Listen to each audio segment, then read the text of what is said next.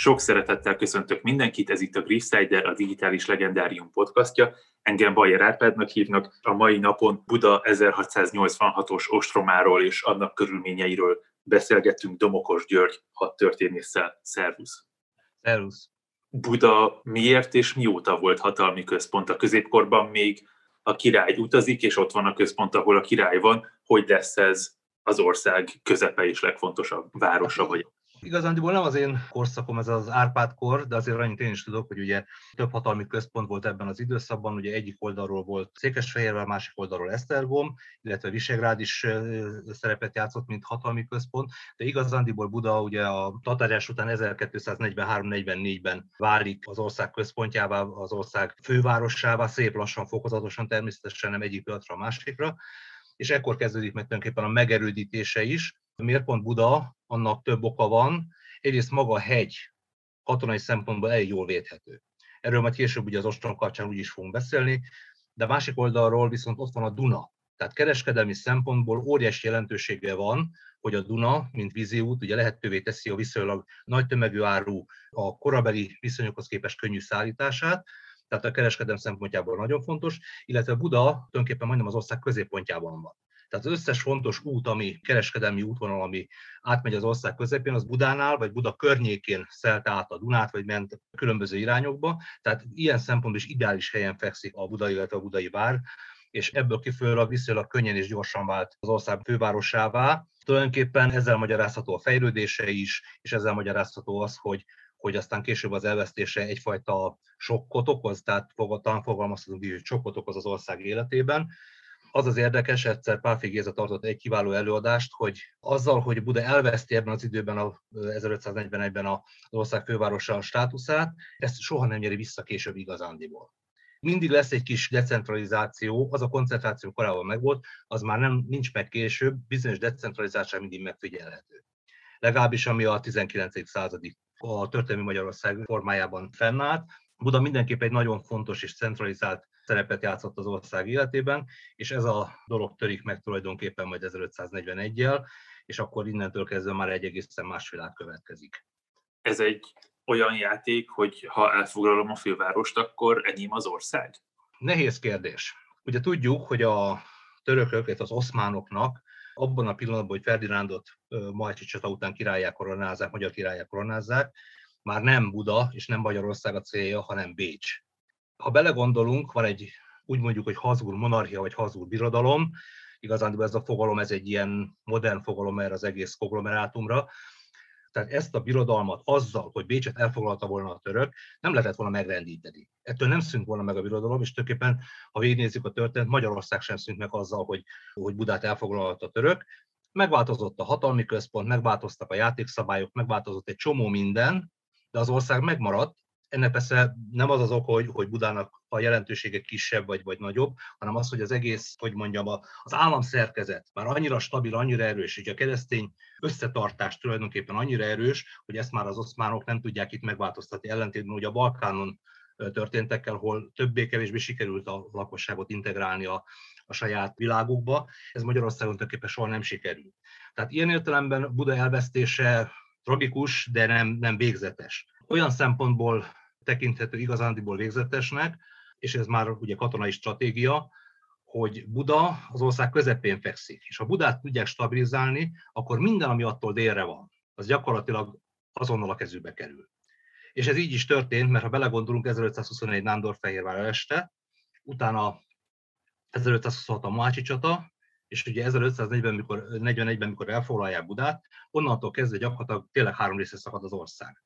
Holott, holott ez egy nagyon keskeny Dunamenti sáv, amit elfoglalnak első, első körben, de persze ennek nyilván más oka is vannak, de ettől függetlenül a fódoltság kiszélesítése, főleg a déli területének a kiszélesítése, illetve Buda körül egy ilyen védelmi gyűrűnek a meghódítása, az relatíve könnyen ment a törököknek. Azzal, hogy Budát stabilizálják, ezzel gyakorlatilag olyan bázist építenek ki az ország közepén, amit roppant nehéz megtörni és majd a 15 éves háborúnál látni is fogjuk, hogy hiába közelítik meg mindenféle módokon a budai várat, nem tudják elfoglalni. Ennek is persze millió egyéb oka van, de a stratégiai szempontból lényeges, hogy nem tudják megtörni az oszmánok hatalmát, és majd amikor visszafoglalja Budát, akkor meg azt látjuk, hogy pillanatokat összeomlik az egész. Ez az érdekes benne. Fogunk még Buda visszafoglalásáról beszélni, de akkor, ha jól értem, akkor az oszmánok úgy terjeszkednek, hogy elfoglalnak egy-egy fontos központot, és ebből a kvázi hídfőállásból, vagy nagy hídfőállásból terjeszkednek. Ez a stratégia? Ennél összetettebb. Az alapstratégiájuk az volt, és ezt a Balkánon már korábban a Bizánccal szemben is ezt a taktikás stratégiát követték, hogy, hogy először is szövetségeseket kerestek a, az adott országban, tehát a, az éppen ellenzékben levő, idézőjelben, ellenzékben levő hatalmi csoportosulást megkeresték, megpróbáltak velük szövetséget kötni, az rajtuk keresztül bekapcsolódni, a, vagy belefolyni a helyi politikába, majd pedig, amikor már kellően kiismerték a ellenséget, akkor pedig megpróbálták katonai erővel szép felmorzsolni az ellenségnek a védelmét, ahogy déli védővonal alatt tették, és ezáltal meggyengíteni annyira az ellenfelet, hogy utána már egy komolyabb csapással a belső támogatókra támaszkodva, egy komolyabb csapásra szét tudják zúzni a meglevő hatalmat, és ők vegyék át az irányítást az ország felett. Ez egy több évszázad bevált stratégia volt, és Magyarországon is ezt, ezt próbálták alkalmazni, pontosabban ezt próbálta Szulejmán, nevesítsük ugye az uralkodót, tehát Szulejmán ezt próbálta alkalmazni, csak hát az előbb említett okok miatt, tehát az, hogy, hogy Magyarország egy 500 éves stabilan keresztény állam, stabil államszervezettel, egy stabil népességgel, egy stabil uralmi rendszerrel, ezt már nem lehetett olyan könnyen szétverni, mint a balkáni államokat. Tehát itt bukott meg tulajdonképpen ez a stratégia, vagy itt bizonyosodott be, hogy ez nem minden esetben működőképes, mert hogyha Szulajmán 1526-ban elfoglalja Budát és itt marad, 41-ben is meghódította Budát és meghódította az országot, de 26-ban ezt megtette volna még sokkal, annál is sokkal könnyebben, hiszen nem, nem volt olyan erő, amelyik szembe tudott volna vele szállni. De miután ez volt a stratégia, hogy ilyenkor elfoglaltuk, jól megvertük az ellenséget, aztán visszavonulunk, és majd, majd aztán megint megpróbáljuk, amikor már még stabilabban tudjuk ezt végrehajtani, de ez a stratégia nem jött be. És ugye Magyarország mögött, abban az értelemben, ugye, hogy Ferdinándot királyák koronázzák, oda kerül a Habsburg birodalom. Tehát egy egészen más léptékű hatalommal kerül így szembe, mint Magyarország. Ennek persze van egy olyan folyamánya, ami számunkra meglehetősen tragikus és hosszú távú következményeit tekintve talán még mind a mai napig érezzük, hogy Magyarország elveszti önálló politikai szerepét, elveszti az önálló döntés lehetőségét, és a két nagy hatalom közötti játszmák, háború egyszerű hadszintérré válik gyakorlatilag. Hazurok számára egy ilyen kvázi elővéd, amely arra, arra szolgál, hogy feltartsa az ellenséget az osztályörökös tartományok előtt. Szulajmán számára pedig ugródeszka, illetve az oszmánok számára egy ugródeszka Vécs felé, illetve a Habsburgok felé. Csak hát ugye egyiknek sincs ereje arra, hogy ezt ebből az ugródeszkából, vagy ebből a védelmi pozícióból másikat visszaszorítsa, Úgyhogy padhelyzet, és ez a padhelyzet 150 évig tartó háborút eredményez Magyarországon. Említetted, hogy a cél az a törökök számára Bécs, itt a 17. században már, és hogyha Buda ostromáról beszélünk, akkor nagyon sokszor az 1683-as Bécsi ostrommal kezdődik a történet. Valóban ez volt a kiinduló pontja az eseményeknek?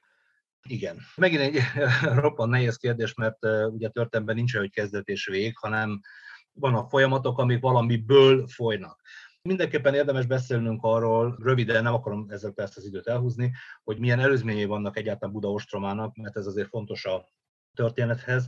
Ugye 1541-ben Csellel foglalják el az oszmánok, illetve Szulajmán csapatai Budát, és 42-ben Joachim Brandenburgi választó fejedelem vezetésével egy közel 50 ezer fős, vagy talán még nagyobb birodalmi sereg megpróbálta visszavenni Budát, csúfos kudarcot vallottak.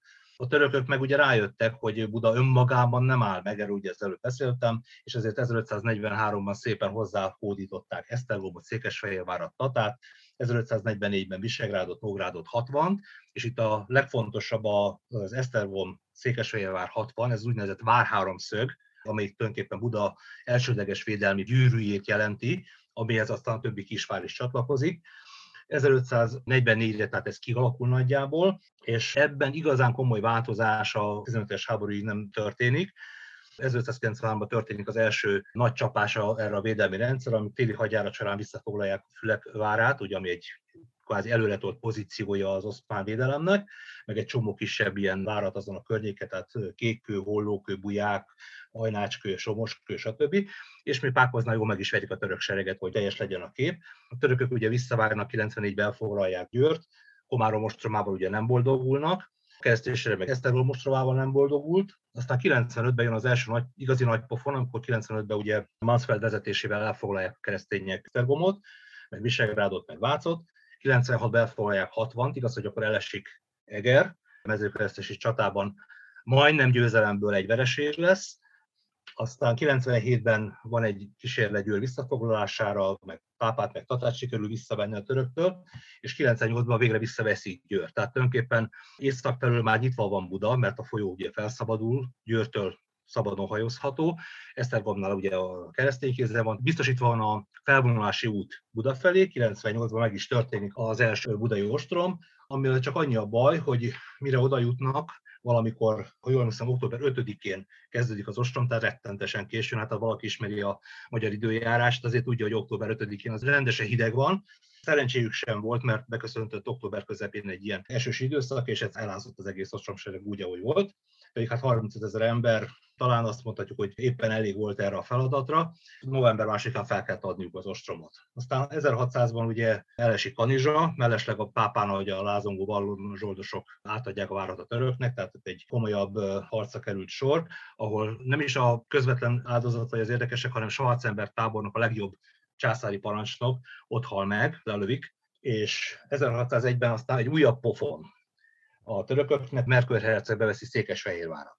Tehát gyakorlatilag kiesett mind a három nagy vár, Esztergom 60 és Székesfehérvár, 1602-ben megint megpróbálkoznak Budával, és megint nem sikerül, megint túl későn, nem elegendő erővel indítják meg a támadást, annyi eredményük van, hogy Pestvárosa az a keresztények kezén marad, de 1603-ban már sem az erő, sem a lendület nincs meg ahhoz, hogy igazi érdemi ostromot folytassanak. Van egy nagy csata szeptember 28-án a Csepel-szigeten, és így jutunk el tulajdonképpen ahhoz, hogy, hogy a 17. században Buda körül olyan nagyon komoly dolgok nem történnek tehát egészen ugye 1684-ig, illetve hát az előbb említett Bécsi ostrom. Tehát azt látjuk, hogy ugye van egy, egy 15-es háború, ahol, ahol gyakorlatilag ez, ez egész területet kipusztítják, óriási harcok folynak, óriási csapatmozgások folynak, aztán utána nagyon sokáig semmi, hát ugye vannak az erdélyfejedelmek, akciói, meg, meg az egyéb dolgok, de ezek úgy Budát igazándiból nem érintik, vagy Buda környékét.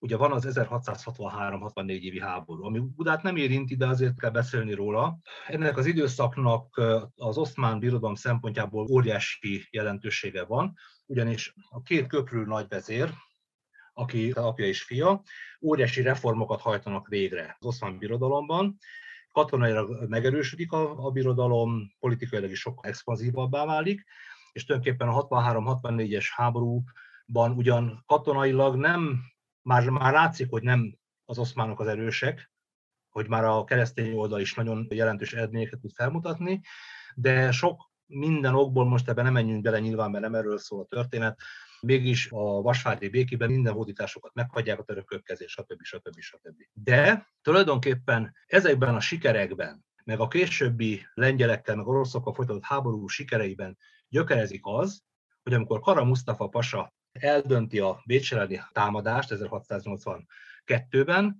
annak ellenére, hogy Rudolf követei békét ajánlanak, akkor nagyon erősen dolgozik benne az, hogy ezek a sikerek azt mutatják, hogy ők az erősek. A dologból, később kiderül, hogy nagyon szépen kihajt a számításból az európai, mondjuk úgy, hogy keresztény összefogást. Ugyanis furcsa módon ez a keresztény összefogás bizonyos értelemben korábban is létezett, hiszen a német birodalom, leginkább a német birodalomból a 15-es háborúban, ugye Bagi Zoli számolta ki annak idején, csak pénzben 20 millió forint segély érkezett, óriási támogatást kapott tulajdonképpen a, a hazudalom ez, ez a harchoz, és ez a fajta szolidaritás, nyilván csomó egyéb körülmény is benne van ebbe, de ez a szolidaritás valamilyen formában működött. A lengyelek például megsegítették ugye a hazúrókat, és ugye ennek köszönhető, hogy 1683-ban ugye a Kálenbergi csatában a Bécsi ostromot követően török sereget porrázúzzák, gyakorlatilag jól megverik, és ennek köszönhetően, ennek a vereségnek köszönhetően a Karabusztap, aki láthatóan piszkosul elszámolta magát ez az egész történettel, ő meg a Sejem Zsinórral kellett, hogy megbarátkozzon.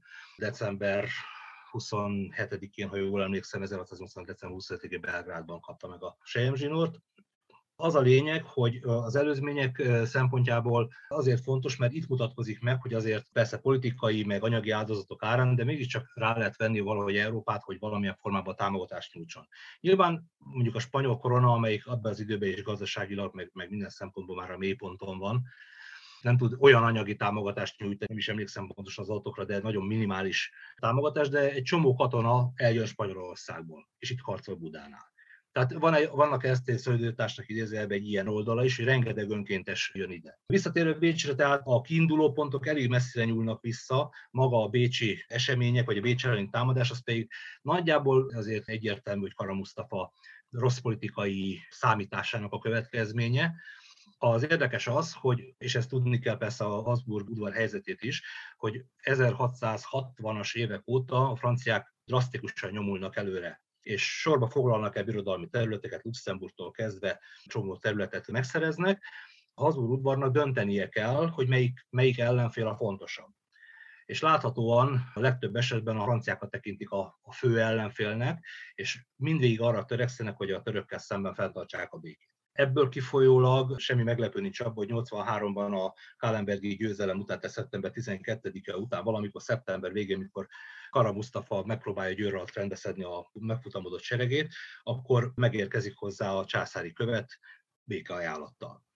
És Kara Mustafa még mindig nem méri fel, hogy itt már nem ő diktálja a feltételeket, és hogy általa képviselt irányzat már bukásra van ítélve, tehát az erőviszonyokkal nincsen igazándiból tisztában, elutasítja ezt a békeajánlatot, mire Lothar Károly ugye a császári csapatok parancsnok, illetve Szobieszki János a lengyel seggély had parancsnoka vezetője, ugye a lengyel király, megindulnak Magyarországra, Párkánynál szétverik a török sereget, majd pedig beveszik Esztergomot. Megint lyukot ütnek a, a, a Budát körülvevő várgyűrűbe. Az tehát, hogy Bécset megostromolja a török, és ez az ostrom, ez, ez látványos kudarcba fullad, az adja az ötletet is a lendületet arra, hogy akkor, ha már itt van egy keresztény összefogás, ezt ne csak védekezésre használjuk, hanem akkor foglaljunk vissza területeket a töröktől. Ez korábban elképzelhetetlen volt, vagy miért most valósul meg? Elképzelhetetlen nem volt, hiszen a 15-es háborúban megtörténtek, és is volt kőkemény birodalmi támogatása mögött a háború mögött, mint ezt az előbb említettem.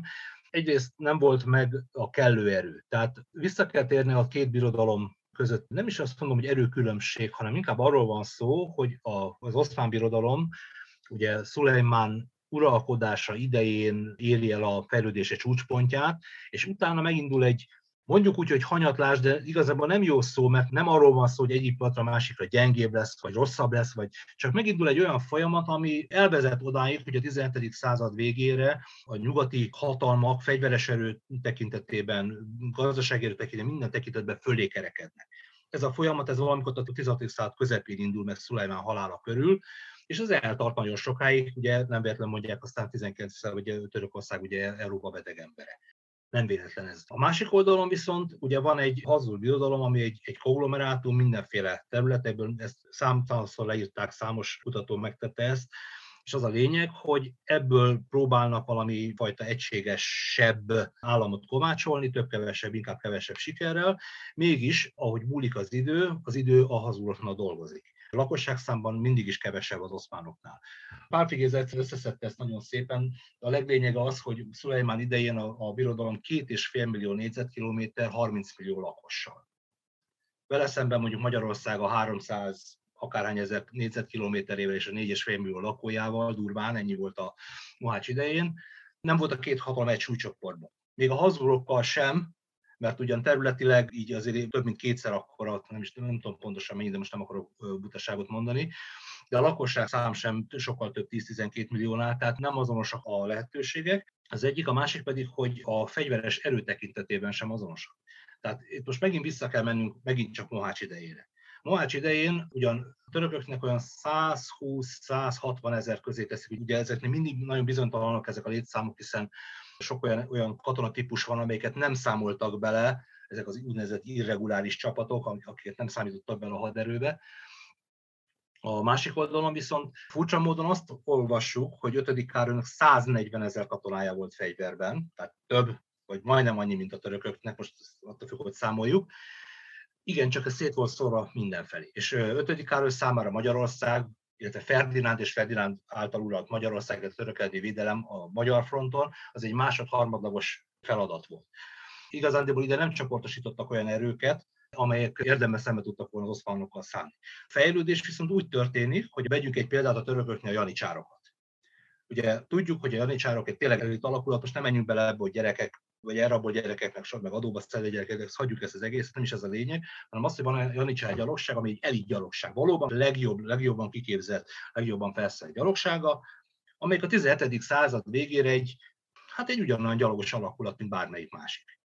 Sokkal több katonai értéket nem tud felmutatni. Ennek millió oka van, megint ebben nem akarok belemenni, meg különösen az oszmanisták dolga, de az a lényeg, hogy miközben Nyugat-Európában kialakul egy, lassan mondhatjuk azt, hogy sorgyalogság, tehát egységesen kiképzett, egységesen felszerelt, egységesen irányított, taktikailag rendkívül fegyelmezett, jól kiképzett gyalogság, eközben az oszmánoknál ez nem történik meg. Tehát a két haderő ilyen szempontból nem mérhető már össze. És van még egy, egy óriási dolog, a tartás. Tehát ha megnézzük a, a visszafoglaló háború csatáit, de visszamehetek akár Szentgotthárdi csatáig is. Mert Szentgotthárdi csatában is az volt, hogy a törökök tartják magukat, és kőkemények, de van egy ponton összeomlik az egész.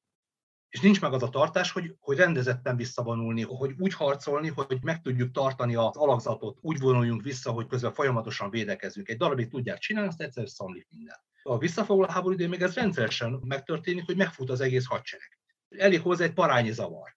Na most ez a nyugaton nincsen meg. Persze ott is vannak ilyenek, alapkiépítésben már nem így működik. Sokkal, sokkal nagyobb a belső kohézió a nyugati hadseregeknek, mint a keleti hadseregeknek ebben a megközelítésben. Ebben az az érdekes, hogy a, ezt egy grafikonon kéne ábrázolni, akkor a nyugati fejlődés egy ilyen össze-vissza hullámvonal lenne. Tehát olyan, mint egy, mint egy, egy zenei felvételnek az össze-vissza ugráló jele, de ez felfele megy, az oszmánoknál pedig egy viszonylag egyenletes ív, lefele hajló, amiben csak a, a köprülüknek a reform időszaka az a 20-15-20 év jelentene egy kis hullámot, de ugye miután ez nem érintette a birodalom problémájának a lényegét, hanem felszínen próbálta megoldani a problémákat, ebből kifolyólag igazándiból nem hozott olyan eredményt, ami tartósan megmaradt. Ide vezethető vissza Kara Mustafa veresége is tulajdonképpen.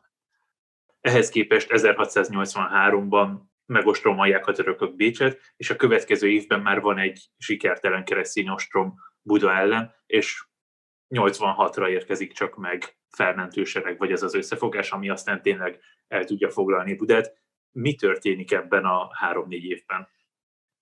Ez is egy elég összetett kérdés. A helyzet az, hogy az oszmánok abban az értelemben semmit nem tanultak Bécs ostromából, illetve a bécsi vereségből, hogy továbbra is úgy gondolták, hogy ők ezt a háborút minden további nélkül meg tudják vívni, tehát végül javaslatokat elutasították, stb. stb. Holott katonailag már messze nem álltak ott, de ezt ők nem mérték fel. Másik oldalról azért nagyon sokat segített az, hogy 14. Lajos kicsit visszafogta magát, mert 1684-ben kötöttek egy fegyverszüneti megállapodást, ami, ami révén csapatok szabadultak fel Nyugat-Európában, amiket át lehetett dobni a keleti frontra, és ebből kifolyólag a katonai erő, ha nem is teljes egészében rendelkezésre állt. A másik ok, ami a 84-es ostromhoz vezet, Esztergom keresztény kézzel került, tehát sikerült lyukat ütni a védelembe, egy olyan lyukat, ami pont a legfontosabb dolgot, az utánpótlás vonalát, Duna folyót biztosította a keresztények számára. Noha, ott van még Érsekújvár, ami ugyan el van szigetelve, de azért mégiscsak egyfajta fenyegetés azzal a két-három ezer katonával, ami, ami a várban van. Tehát el tudja vágni utánpótlás útvonalát, el tud fogni szállítmányokat, stb. stb. Tehát nincs teljesen biztosítva még a háttér. Ennek ellenére elég hosszú hezitálás után mégiscsak úgy döntenek, hogy Buda ostromával fognak megpróbálkozni. A probléma igazándiból ott van, hogy nem sikerül elegendő haderőt összeszedni. Tehát ezt inkább a vég kifejlet bizonyította, hogy nem sikerült elegendő haderőt biztosítani. Egy körülbelül egy olyan papíron 35-40 ezer főnyi haderőt sikerült összeszedni, de elkövettek egy csomó hibát. Egyrészt július vége felé indult meg tulajdonképpen a tényleges ostrom, és mire ebből érdemi eredmények születtek, az már szeptember volt. Ez az egyik probléma. A másik probléma az, hogy egyfajta politikai okra visszavezethető probléma, hogy Mick a Bajov választófejedelem, az csak úgy vállalta a részvételt, hogyha neki külön parancsnokságot biztosítanak, rendkívül becsvágyó és rendkívül büszke ember volt, és mindenáron ilyen hadvezeti babérokra tört, és volt, ott volt mellette Bádeni Lajos, ugye a későbbi nagy törökverő, akit ugye Türken Louis-nak hívtak abban az időben, a török alatt a győzelméjét, aki táplálta ezt a fajta ambíciót, nem beszélve arról, hogy Lothar Károlyt, ugye, aki a hadseregnek tulajdonképpen a főparancsnoka volt, azt ketten utálták, ennek következtében, tehát ez ilyen politikai személy ellentétek következtében négy irányból kezdték ostromolni Budát. Északról, keletről, nyugatról, meg délről. Amiből, ha az ember látta már a budai várat közelről, akkor rájön, hogy Duna fel ostromolni Budát, tehát ez, eh, hogy is mondjam, a egyenlő a nettó tobasággal. Valaki mászon föl ott a halászbástya környékén a budai várba, és akkor utána megbeszéljük ezt a problémát. De önmagában ez még nem is lett volna baj, hanem az a baj, hogy szétforgácsolták az erőt. Tehát amúgy sem volt elegendő, és ugye egy ilyen 40 ezer fős seregnek egy része lovasság, akik azért nem szívesen szállnak le a és rohangásznak mindenféle futóárkokban meg a falak felé, nekik nem ez a dolguk, nem ezt tanulták. Ez a gyalogság dolg, és nem volt elég gyalogság. A végén alig néhány ezer főnyi hatrafogható teljes értékű gyalogos katona maradt a táborban, akkor fel kellett adni végig az ostromot. Nem volt elég a tüzérség, nem volt megfelelően biztosítani mindig az utánpótlás, hiába volt ott a Duna. Egy szó mint száz, nem volt kellően megtervezve, kellően felépítve, kellően kitalálva az egész ostrom, viszont tanulta belőle. Ezért sikerült tulajdonképpen 1686-ban ezt a tettet végrehajtani, mert nagyon sok mindent megtanultak 1684 kudarcából, illetve 1685-ben az említett Totaréngi Károly vezetésével visszafoglalták Érsekújvárat is, tehát teljes mértékben felszabadult Bécs és Buda között a terület, tehát tökéletesen biztonságosan járható volt az utánpótlás számára, vagy átjárható volt az utánpótlás számára, így egészen nyugodtan koncentrálhattak arra, hogy, hogy csak Budával foglalkozzanak. Ebben az értelemben egyáltalán nem véletlenül sikerült az ostrom. Megérkeztünk tehát 1686-hoz. Itt ez egy két és fél hónapos ostrom, hogyha jól tudom, és ahogy a, ennek a sorozatnak egy korábbi részében, amikor az 1944-45-ös ostromról beszélgettünk, ott is fontos kérdés, hogy kik gyakorlatilag a szemben álló felek, és itt is kik vannak egymással szemben, és milyen erőt képviselnek.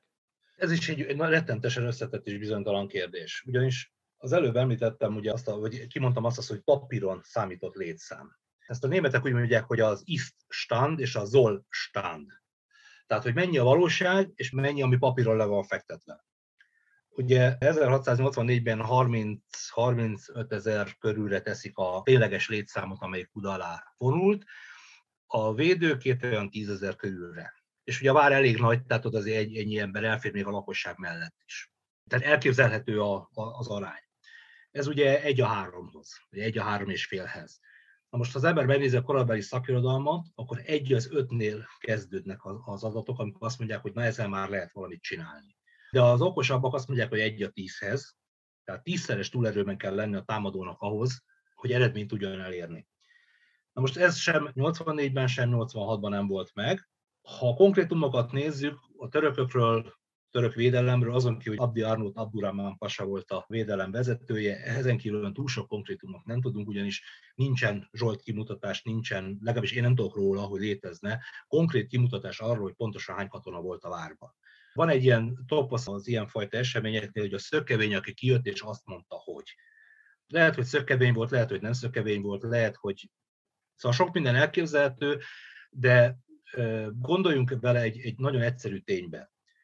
Azt mondják a hírekben, itt most ma Magyarországon, hogy azon a téren volt egy gyűlés, és azon ennyi ember vett részt. Ha megszámolnánk, azért nagyon érdekes lenne a különbség, ha tételesen megszámolnánk, hány ember volt ott, hogy mennyi a különbség a mondott és a tényleges adat között.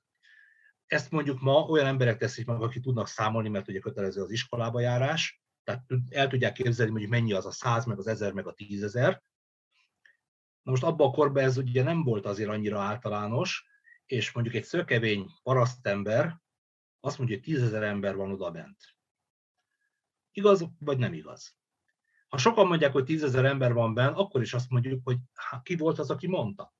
Tehát nagyon nehéz olyan forrást, olyan ismeretközlést találni, ahol olyan ember mond adatokat, aki meg tudja ítélni valóban azokat a létszámokat. Most egy városban hány ember van, a házak között szétszórva senki nem fogja tudni megmondani. Tehát ez a probléma az ilyenfajta létszámadatokkal, hogy nagyon nehéz meggyőző, biztos adatot mondani. A másik oldalon, ugye a keresztény oldalon azért vannak zsoldisták, vannak mindenféle számítások, pont ebben az időszakban elég szépen maradtak fel mindenféle ilyen ezret kimutatások, hogy hány századból áll, hány tiszt van benne, hány őrmester van, hány egyéb van benne, hány katona, egyszerű katona szolgál benne. Igen ám, de ezek mind a ZOL stand, tehát a, aminek lenni kéne. akkor érdekes a dolog, ha felvezetik a végére, a lista végére, hogy ennyi ember hiányzik. Akkor elhisszük. De amikor csak annyi van, hogy 10 század és minden században 120 embernek kell lenni, az csak egy papír. Tehát itt van a probléma, és ráadásul pont 1686-ból van egy ilyen listánk, Párkánynál valamikor június legelején csináltak egy ilyen, az ott levő csapatokról csináltak egy ilyen felmérést, egy úgynevezett mustrát, és a csapatok 70-75%-ra voltak feltöltve. És még nem volt egy puskalövés se, már 75% csak. A létszám egyharmada hiányzik. Tehát hiába adom össze a papíron levő adatokat, amiket megadnak, nem fog tudni megmondani tényleges erőt. Na most, ha így számolok, papíron a Buda alá érkező csapatokra, amiket így össze tudtam szedni különböző forrásokból, az a 60 ezerre teszi, tehát akkor ha ezt a 75%-os arányt számítom, akkor durván 45 ezer fővel számolhatunk. Ha 10 ezernek elfogadjuk a védőket, akkor 4,5-szeres az arány a 10-szeres helyett. A gond az, hogy mind a két oldalon rettetesen bizonytalanak a számok. Vannak, mondom, ilyen kimutatások, van rengeteg, csak a tényleges adatokról nem tudunk igazándiból túl sokat. Ennyit a tényleges erőviszonyokról. Azért tudnunk kell, hogy a Magyarország felszabadítása, amiben Budaostroma ugye mindig is a központi elemét képezte, ez a gondolatmenet, hogy Magyarországot fel kell szabadítani, ez nem 1686-ban találta ki valaki, hanem sokkal régebben, már a 1540-es, 50-es években is nagyjából sejtették, hogy mit kéne csinálni. Csak akkor nem volt meg hozzá az erő. És ugye 1577-ben egy nagy haditanácskozás Bécsben, ahol megvitatták azt, hogy tulajdonképpen mit is kéne csinálni a törökkel. És ott két álláspont csapott össze, Ruber felső magyarországi főkapitány, illetve Lazarus von Sendinek az elmélete. Sendi azt képviselte, hogy védekezni kell, mert nincs elég erő, Ruber azt az elméletet képviselte, hogy támadjunk. Az az elv, ami aztán később a valóságá vált, az tulajdonképpen itt nyert valami fajta ilyen írott formát, hogy, hogy a Duna mentén kell a főcsapást mérni, Buda, kell-e felvidéken egy támogató haderő, és kell délen egy támogató haderő, amelyik elvágja az osztán utánpótlást. Ugye eszék, eszék kihíd, mondom, erről sokan hallottak. Lényeg az, hogy egy ilyen három irányú támadás, illetve hát ugye az északinak ugye Erdély felé is biztosítani kellett a, a Duna operáló a hátát. Tehát ez a három irányú támadás, ez Monte Cuccolinál is testetőt, ugye ő volt 1663-64-ben a császári haderő főparancsnoka, és ő meg le is írta ezeket, tételesen kidolgozta, hogy ezt hogy kell csinálni, és Lotaringé Károly pedig Monte Cuccoli tanítványa volt. Tehát Lotaringé Károly képviselte ezt a fajta elméletet, és ezt ültették át a gyakorlatba ebben az időben. Mit akarok ebben az egészből kihozni? Arról van szó, hogy ebben az időben Magyarországon 120 ezer katona harcolt. Császári, birodalmi, magyar horvát, mindenféle katona. Ebből Buda alatt van papíron 60, mondjuk azt, hogy valóságban 40-45 ezer ember. Ez a 45 ezer ember július közepére gyakorlatilag elfogyott. Leszámítva a lovasságot, amit elzavarta délre, hogy ne égje ki a tábor környékét, ugye figyelje a török felmentősereget, és ott, ott legelészenek a lovaknál Buda körül, mert akkor ott senkinek nem marad élelem. És akkor mit lehet csinálni? Van egy haderő, amelyik északon operál. Van egy erdélyi hadtest, és van egy Dunatisza közén is operál egy hadtest, amelyik délfelől védi tulajdonképpen az ostromot. És ahogy megyünk előre az időbe, ezt a három hadtestet szépen bevonják a táborba. El tudnám mondani a részletes adatokat, de szerintem fölösleges ezzel terhelnünk a hallgatókat. Az a lényeg, hogy ha mindent összeadunk, az összes embert, aki megfordult Buda akkor százezer ember körülbelül, aki Buda alá jött ilyen olyan időpontokban. Az utolsó kontingens szeptember másodikán érkezik meg a roham napján, az úgynevezett svédek, akik úgy svédek, hogy a svédeknek a, a németországi birtokairól toborzott katonák, tehát igazából semmi közük Svédországhoz ilyen értelemben, nemzetiségi szempontból semmi közük Svédországhoz. Lényeg az, hogy 100-105 ezer, 110 ezer maximum ennyi ember, ennek nagy része egy császári katona, egy kisebb része egy birodalmi katona, és körülbelül 15-20 ezerre teszik a magyarokat. Ugye ne hagyjuk ki saját konfitársainkat a dologból, körülbelül 15, maximum 20 ezerre teszik a magyar katonák számát. Ezek ugye szintén szétszórva ezekben a különböző kontingensekben harcoltak, huszárokként, ugye könnyű lovasként, amire nagyon nagy szüksége volt a, a birodalmi seregnek, illetve hát könnyű gyalogságként, akik viszont az ostromban teljesítettek hihetetlen jól. És ezzel összességében meg is van akkor az egy tíz arány, nagyjából az ott egész ideje alatra. Ha nem hozott be a végén a magyarokat, akkor is rákérdezem, hogy ők vagy hát mi ebben az időszakban hol vagyunk, vagyunk a királyi oldalon, de ott van már tököli is a krucokkal, akik pedig azért nem a császár oldalán állnak. Ez itt a fejünk felett zajlik, vagy pedig a magyarok eloszlanak a két táborban? A kérdés azért bonyolult, mert ebben az időben Cigány István egykori kollégám számítása szerint 45-50 ezer magyar katona van fegyverben, amit hogyha az ország lakosságához viszonyítunk ez a 3,5-24 millióhoz viszonyítunk, akkor ez egy nagyon jelentős létszám. Ez az egyik. A másik, hogy ez a haderő, ez szétoszlik a különböző felek között, különböző érdekcsoportok, hatalmi csoportosulások között. Tököli azért érdekes történet, mert ugye a derék úriember úgy gondolta, hogy a törökök égisz alatt ő majd létrehoz egy felső magyarországi fejedelemséget, és majdan ugye az országot az ő fősége alatt egyesíti. Ez a számítás nem vált be, főleg nem Kálenbergi csata 1683 után, amikor aztán szép lassan meg is indul a fejedelemség széthullása, illetve amikor ugye a Váradi Pasa elfogadja, és úgy gondolja, hogy ezzel ő személynek kiadatása révén el tudja érni, hogy a császáriak leálljanak a támadásokra, és valami fajta fegyverszünetet, békét kössenek, akkor tököli fejedelemsége összeomlik, és 17 ezer katonája áll át egyik napra a másikra a császári oldalra, jó részt lovasság, kisebb részben gyalogság, de 17 ezer harcedzett katonáról beszélünk, akik hát a legjobb pillanatban érkeznek abban az értelemben, hogy a császáriaknak, mint mondottam, szüksége van.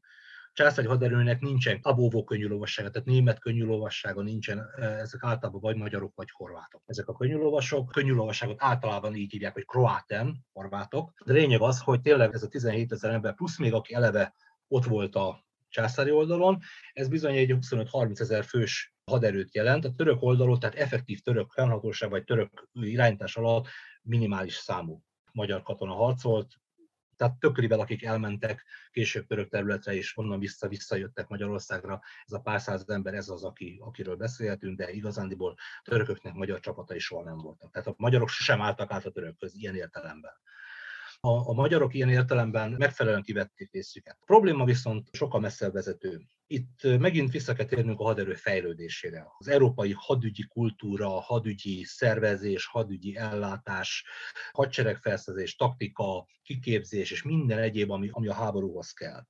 Már ugye Zrínyi elkezdte feszegetni ezeket a kérdéseket, ő tábori kistrakta meg hasonló műveiben, és, és nagyon okosan összeszedte azokat a dolgokat, hogy mire kéne itt figyelni, és rájött arra, hogy magyar hadszervezet önmagában nem alkalmas egy csomó feladat ellátására. Tehát a határvidéki harcokban, a török ellen, a úgynevezett könnyűlovas hadviselésben természetesen a maximumot nyújtották, és nagyon jók voltak. De amikor a nyugati fronton sorezedek csapnak össze, csak tűzfegyvert használó csapatot, tehát ugye a bajonet feltalálásával, vagy bevezetésében ugye megszűnik a, az az ősi probléma, ősi idézőben 200 éves probléma, hogy hogyan lehet a szárfegyvert, illetve a tűzfegyvert kombinálni a csatamezőn. Ugye a bajonet az egyesíti a, ezzel a megoldással egyesíti a szárfegyvert, illetve a tűzfegyvert. Tehát lényeg az, hogy létrejön egy olyan egységesen kiképzett, egységesen felszerelt gyalogság, amelyik ugye reguláris gyalogság. Tehát ezek már úgy vannak kiképezve, hogy zárt rendben mozognak, olyan alakzatváltásokat tudnak végrehajtani, amire egy könnyűlovas csapategység vagy könnyűlovas erő nem igazán képes. Az alkalmazásnak jellegénél fogva sem képes. A nyugati lovasság tömbben rohamoz például. Egy csomó olyan eltérés van, amit a magyarok nem tudnak leképezni adott körülmények között, bár ebben az időben kezdenek kialakulni a reguláris huszárezredek, amelyek ugyanúgy egységes kiképzéssel, felszereléssel, stb. rendelkeznek. Tehát az a lényeg, hogy nyilván a császáriak saját jól felfogott érdekükben megpróbálják integrálni. De mit tudnak integrálni? Igazándiból a huszárokat tudják integrálni, a könnyű lovasságot tudják integrálni, hiszen a, mi a feladata a könnyű lovasságnak? Portyázás, felderítés, az ellenség utánpótlási útvonalak elvágása, az ellenség kifárasztása, rajtaütések, tehát olyan kvázi irreguláris harcmodor, ami fontos a reguláris taktikában, de például egy csatában ez nem nagyon alkalmazható. Tehát egy nyílt csatában, nyugati fronton vívott nyílt csatában a könnyű lovasság nem tud akkora szerepet játszani, mint amit itt tud a törökök ellen. És itt, itt valóban nagyon fontossá válik, mert itt számtalan csatát fel lehetne sorolni, legjobb példa erre a Szalán-Kemeni csata, ahol a török tábor hátbatámadását a huszárok hajtják végre.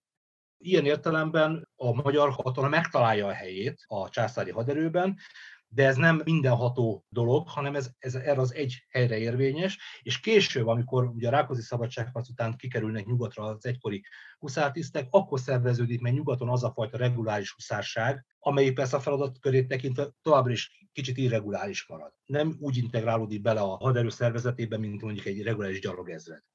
Elérkeztünk tehát az ostromhoz. Nekem, hogyha Buda 1686-os ostromára gondolok, akkor a festmény ugrik be, ami talán sokaknak Geffelsznek a képe. Azt látjuk, hogy hatalmas területen futóárkok, ágyúállások, füst, vagy hát talán lángban áll az egész város, és igazából ember emberrel nem is találkozik, csak talán ott a kép közepén a rohamnál. Így néz ki egy korabeli várostrom? Inkább mérnöki feladat, mint katonai hősiesség van mögötte? Kezdjük onnan, hogy egy várostrom, ezt Perjes Gézától tanultam, aki csak tekintet elődönnek és tanítómesteremnek tekintek, tehát ő írta le, hogy az ostrom úgy néz ki, hogy megközelítés, körülzárás, döntés. A megközelítés nagyjából egyértelmű felvonul a hadsereg, hozza a motyóját, letelepszik a vár körül, körülzárja, ugye azt jelenti, hogy valamiféle árokrendszerrel vagy valamivel körülveszik a várat, a döntés pedig a roham. Ez egy nyilván általános séma, amitől millióféle eltérés lehetséges. Rögtön az elején ugye a megközelítésbe bele kell vinnünk az utánpótást. Ugye itt a Dunáról sokszor szó esett, de a hadsereg ugye úgy vonul fel, hogy folyamatosan kell ellátni élelmiszerrel, ugye a katonákat etetni kell, viszont az ostromeszközöket, meg a nehéz, úgynevezett nehéz technikát, azt le lehet vinni hajón, ugye Bécsből, vagy, vagy a nyugati területekről, Győrből az ostromágyukat le lehet vinni Budáig. Az a lényeg, hogy a korabeli adatok szerint körülbelül 2000 fuvarost hívtak be a Dunántúról, tehát akik kvázi robotban, robot teljesítésével szállították a hadianyagot. 6-800-ra tehető a hadsereg által felhasznált szekerek száma, tehát a hadsereghez tartozott, a szekerész társasághoz tartozott, illetve 500 darab hajóról írnak a források, hát azt ez az 500 is egy szép kerek szám, tehát lehetett ez 448 is, meg 523 is. Korabeli szemmel néz egy óriási szállító kapacitás, és hogy mit kellett elvinniük. Erre is van néhány adat. Áprilisban van egy kimutatás, hogy a Dunamenti raktárakban 12.100 tonna lisztet tárolnak. 400 ezer adag kétszersültet, a lovak számára 100 ezer mérő zabot, ez kb. 3400-3500 tonna. Ma azt mondjuk, hogy hát hozok három darab 40 tonnás kamiont, és berakjuk, azt csokolom. Hát ez sajnos abban az időben nem így ment, mert egy szekérre a korabeli adatok szerint olyan legjobb esetben, ha jó lovak voltak, és a jó ló ritka volt, akkor másfél tonnát lehetett feltenni a legjobb utakon. Na most ott legjobb út nem létezett, hanem volt homok, meg volt sár, meg volt föld, meg volt minden, és ahogy romlik az út, úgy csökken az elszállítható mennyiség, tehát az ember elkezd számolgatni, akkor hamar rájön, hogy ez, a, amit itt jelentős szállítókapacitásnak mondtam, ez sem volt elég. Ez az egyik probléma. És ez még csak az élelmiszer oldala, mi kell egy hadseregnek? Kell sátor, kellenek mindenféle sáncerszávok, ásóeszközök, ha más nem ugye latinát ásni, rendkívül fontos ugye az egészségügy szempontjából, és azért már tudták, mennyire fontos kellett egy csomó minden olyan segédeszköz, a mesterségek, akik kísérik a hadsereget, és ugye ellátják a különböző javító, építő feladatokat, tehát azoknak az anyagi eszközei, és akkor jön a hadi anyag. Ugye Buda alatt kb. 250-260 ágyút vonultattak fel. Ez nem egyszerre volt, mert itt is az volt, hogy 180 ágyúval kezdték az ostromot, aztán ami tönkrement, azt menet közben pótolták, tehát hoztak mindig újabbakat, tehát 250-260-ra teszik a végére. Na most egy nagy kaliberű ostromágyú, ez 24 fontos volt a standard típus, az olyan 13 kilós golyónak felel meg, tehát 13 kilós lövedéket lőtt ki. Na, egy ilyen ágyú az 3-5 tonna, mai modern tonnába számolva. Tehát 3-5 ezer kilogramm egy darab ágyú, ez csak a cső. Ennek van egy lafettája, tehát amire ráteszik az ágyút, van hozzá egy csomó szerszám, eszköz, anyag, amit vinni kell hozzá, plusz ott van a lőpor. Na most lőporból a modern számítások szerint olyan 650-700 tonnát szállítottak az ostrom kezdetére, 270 tonna olmot, 210 tonna kanócot, ugye abban az időben minden lőfegyver kanóccal működött, majdnem minden lőfegyver kanóccal működött, tehát nagyon fontos volt. 12 ezer darab kartácsról, 37 ezer darab robbanólövedékről és 84 ezer kézigránátról tudunk. Ez, a, amit az ostrom kezdetére, és ezt még pótolták ugye menet közben. El kell kezdeni számolgatni ezeknek a, a térfogatát, a súlyát, az egyébét, és akkor az ember rájön, hogy micsoda iszonyatos szállítási problémával állnak szembe. Nincs kamion, nincs Galaxy szállítógép, nincsenek uszályok, semmi nincsen. Vödörhajók vannak, meg szekerek. Ezzel kell megoldani minden szállítási feladatot, hihetetlen logisztikai problémákkal szembesülnek, és akkor tegyük hozzá, mondjuk van ott 50 ezer ember, mondunk egy számot, egy embernek a napi fejadagja, ugye a katona csak akkor tud harcolni, ha etetik is, egy embernek a napi fejadagja az valahogy így nézett ki, hogy két font kenyér, tehát az valami több mint egy kiló, fél font hús, 50-60 deka hús, egy pint sör. Az a pint az, ha jól emlékszem, másfél liter. Na most be kell szorozni 50 ezerrel, ez csak a közkatonái, a tisztek jóval többet kaptak, hihetetlen mennyiségek jönnek ki, és ezt naponta kell leszállítani. És akkor az állatokról még nem beszéltünk a lovakról. Nem véletlenül mondtam az előbb, hogy a lovasságot elzavarták délre, hogy ott legelészte és ott figyelje a felmentő sereg érkezését. Tehát van egy iszonyatos logisztikai probléma. Akkor térjünk át a körülzárásra. Itt is bejön ez az anyagi oldal, hogy van elég ásó, van elég talicska, van elég mindenféle, ami kell ahhoz, hogy valamit csináljanak, ugyanis a körülzárás azt jelenti, ahogy az első világháborúban ugye tudjuk, hogy a lövészárok háború hogyan alakult ki, hát gyakorlatilag ugyanezt történik. A törökök nem Ludas Matyit olvastak a várfalon, azok lőttek. És aki kidugta a fejét, annak előtték a fejét. Ott is a katonaság kézi buldozzer és elásta magát három méter mélyre pillanatok alatt, hogyha szükség volt rá.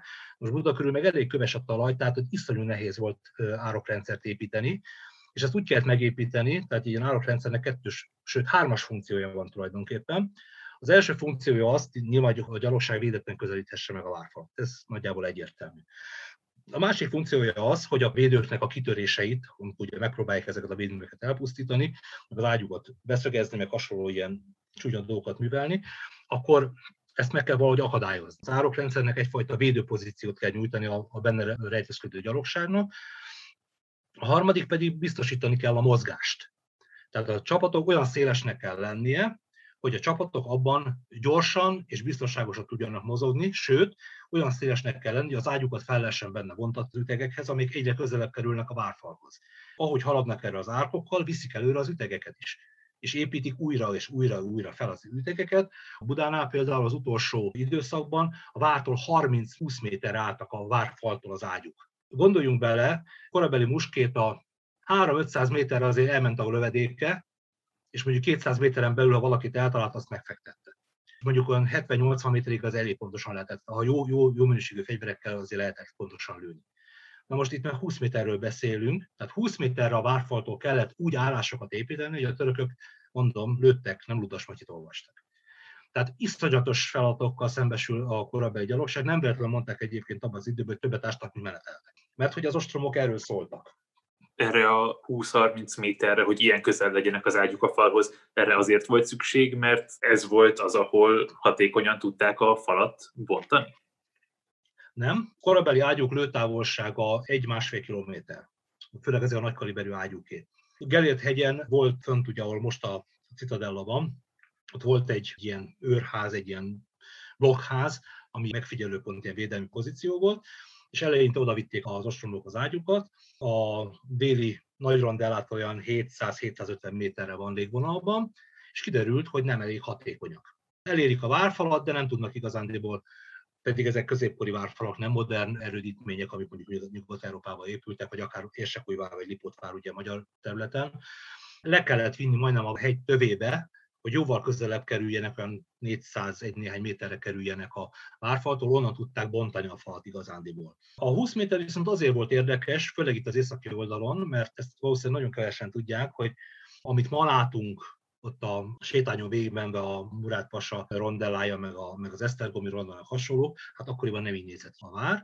Három fal volt egymás mögött, abból kettő, az első kettő között volt egy iszonyatosan mély és széles, ilyen kb. 20 méter széles árok a két várfal között, és a harmadik az egy ilyen középkori ilyen falmaradvány volt, amit a törökök ugye megerősítettek az ostrom idejére. Tehát három egymás mögötti fal volt, ez az egyik, tehát ezt le kellett ezeket bontani, tehát részt kellett törni a falon, Másrészt viszont ezek az ágyúk, ezek nem csak arra szolgáltak, hogy a falat bontsák, hanem egy-egy ilyen úgynevezett ütegben többféle ágyútípust egyesítettek, kicsit kisebbeket, nagyobbakat, és a kisebbek azok kartáccsal lőtték a fal tetején levő embereket, tehát az a, az a lényeg, hogy megakadályozzák, hogy a törökök vissza tudjanak lőni.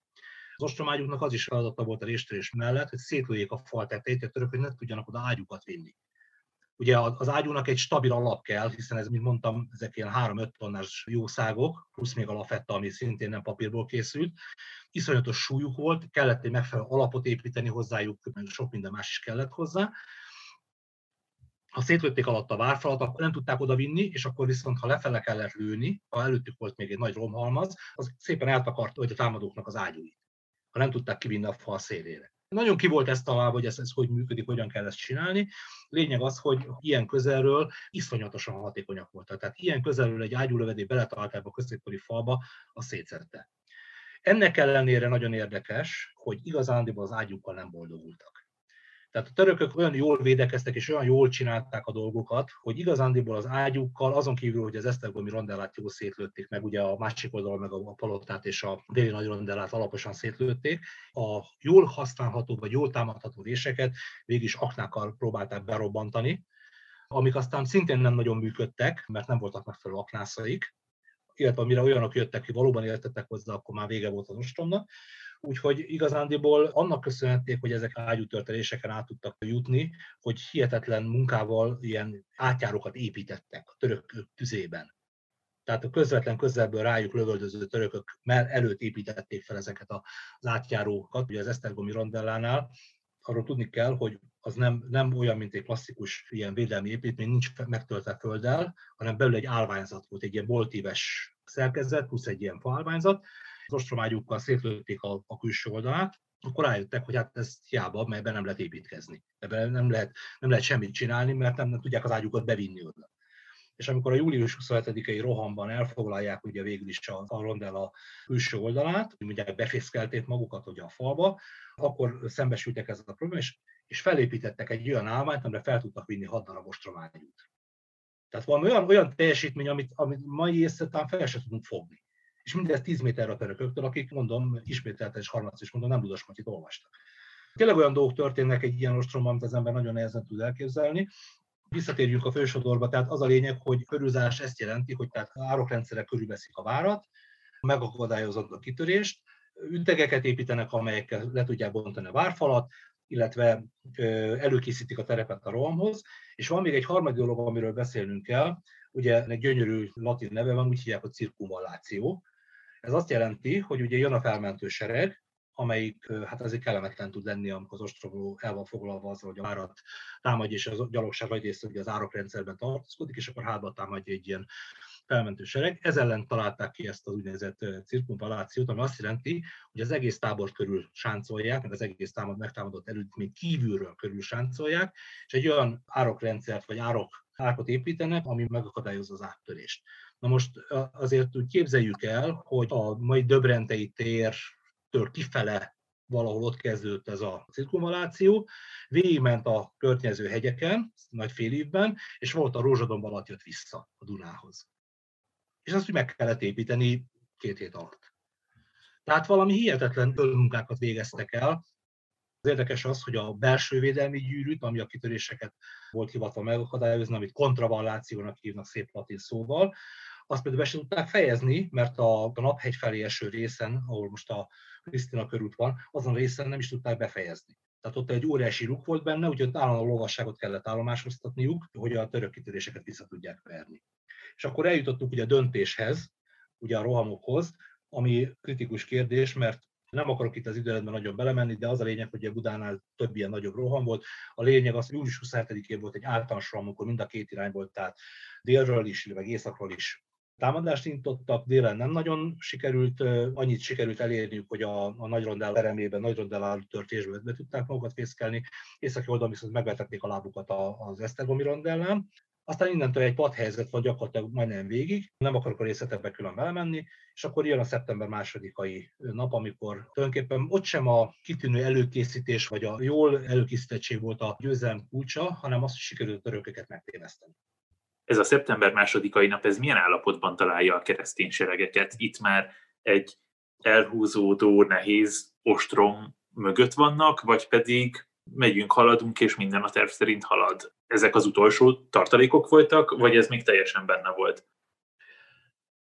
Hát mondhatjuk azt, hogy az utolsó, utolsó erőfeszítések mondhatjuk, mert mint mondottam, ugye itt nagyjából százezer ember fordult meg, akik a kezdet-kezdetén ott voltak, azokból már valószínűleg sokan voltak. Menet közben ugye ez a bizonyos Dunatisza közi hadtest, a felvidéki hadtest, az erdélyi hadtest, ugye Erdélyből kellett idehozni a csapatokat, és nem az Alföldön keresztül, hanem így kellett jönni, hogy Egert elkerüljék meg, el ugye Moszmán kézen volt.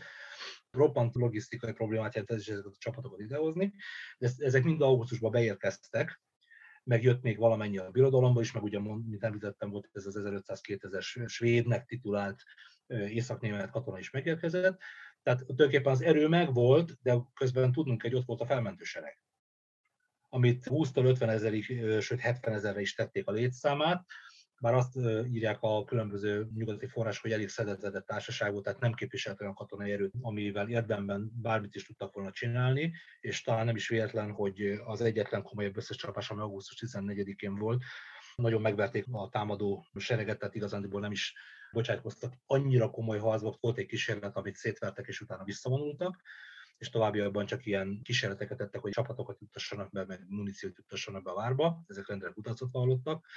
Na de az a lényeg, hogy a megtévesztés volt itt a kulcs, tehát megvolt az erő, de nagyon borotva jelen táncolt. Azért rengeteg volt a sebesült, rengeteg volt a beteg, a kimerültség, a, a fáradtság, hát 75 napig tartott az ostrom. Tehát szeptember második az ostrom 75. napja volt.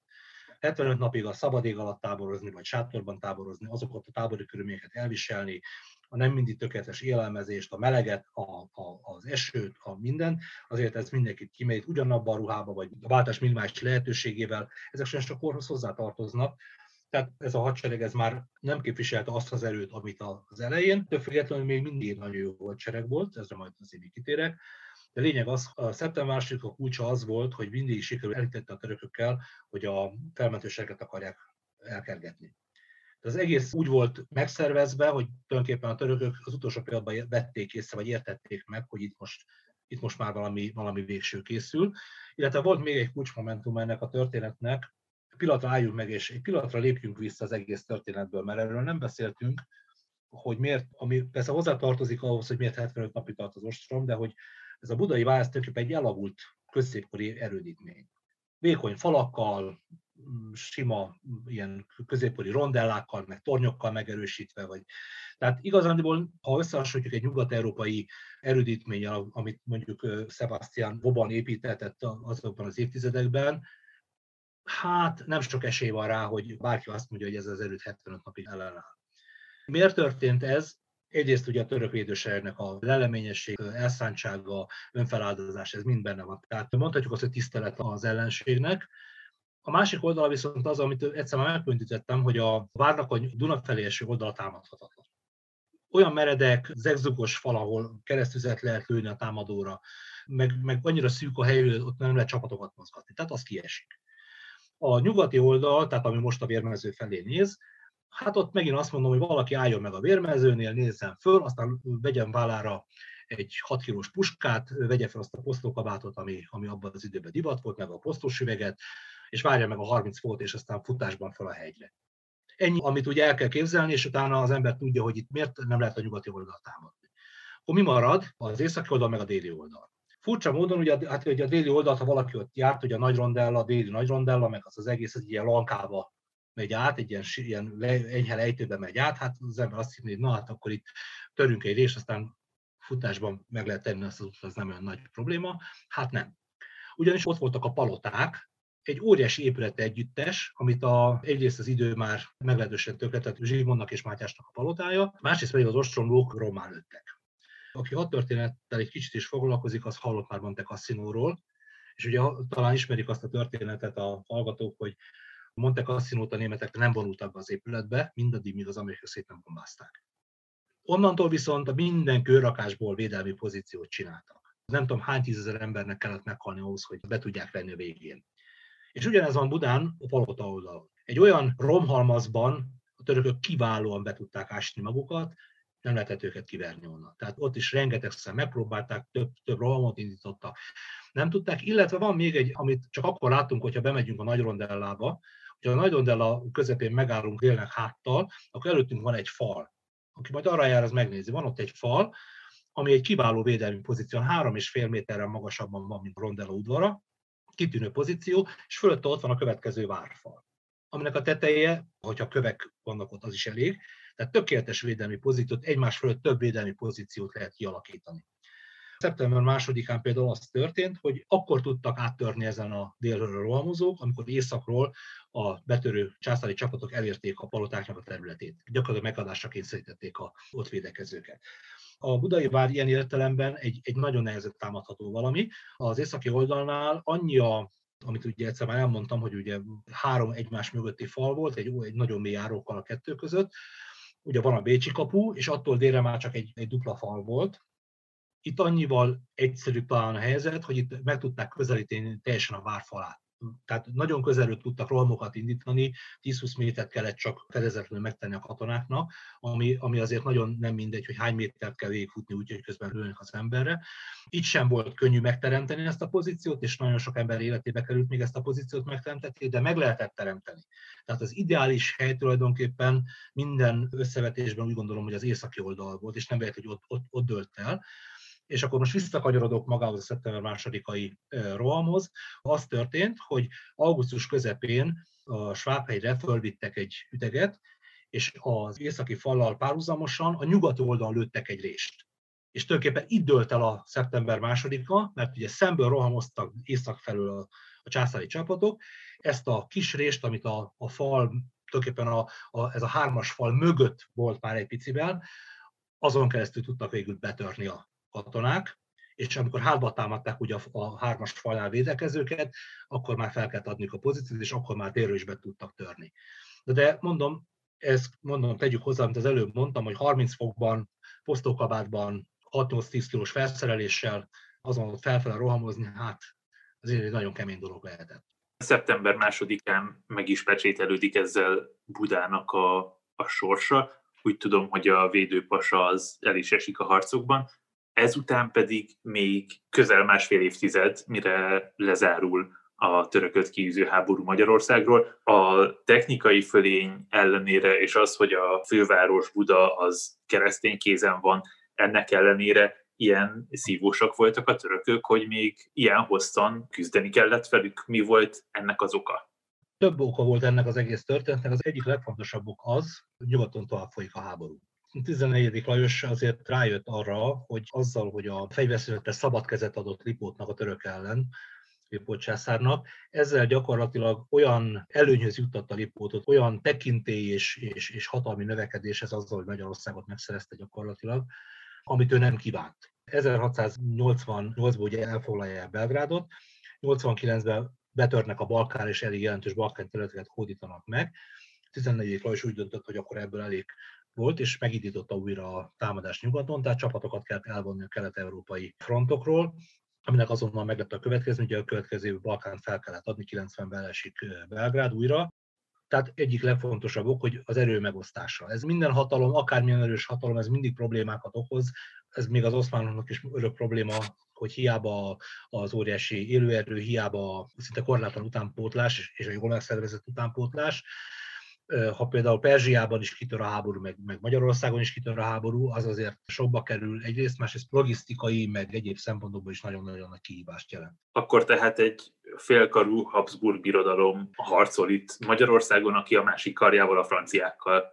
Igen, tulajdonképpen erről van szó, hogy az amúgy is szűkös erőforrásokat két fele kell osztani. Ugye itt nem akarok belemenni a birodalom pénzügyi helyzetébe, mert akkor, akkor még, még másfél-két órás külön nagy előadást igényel, hogy ez hogy működött.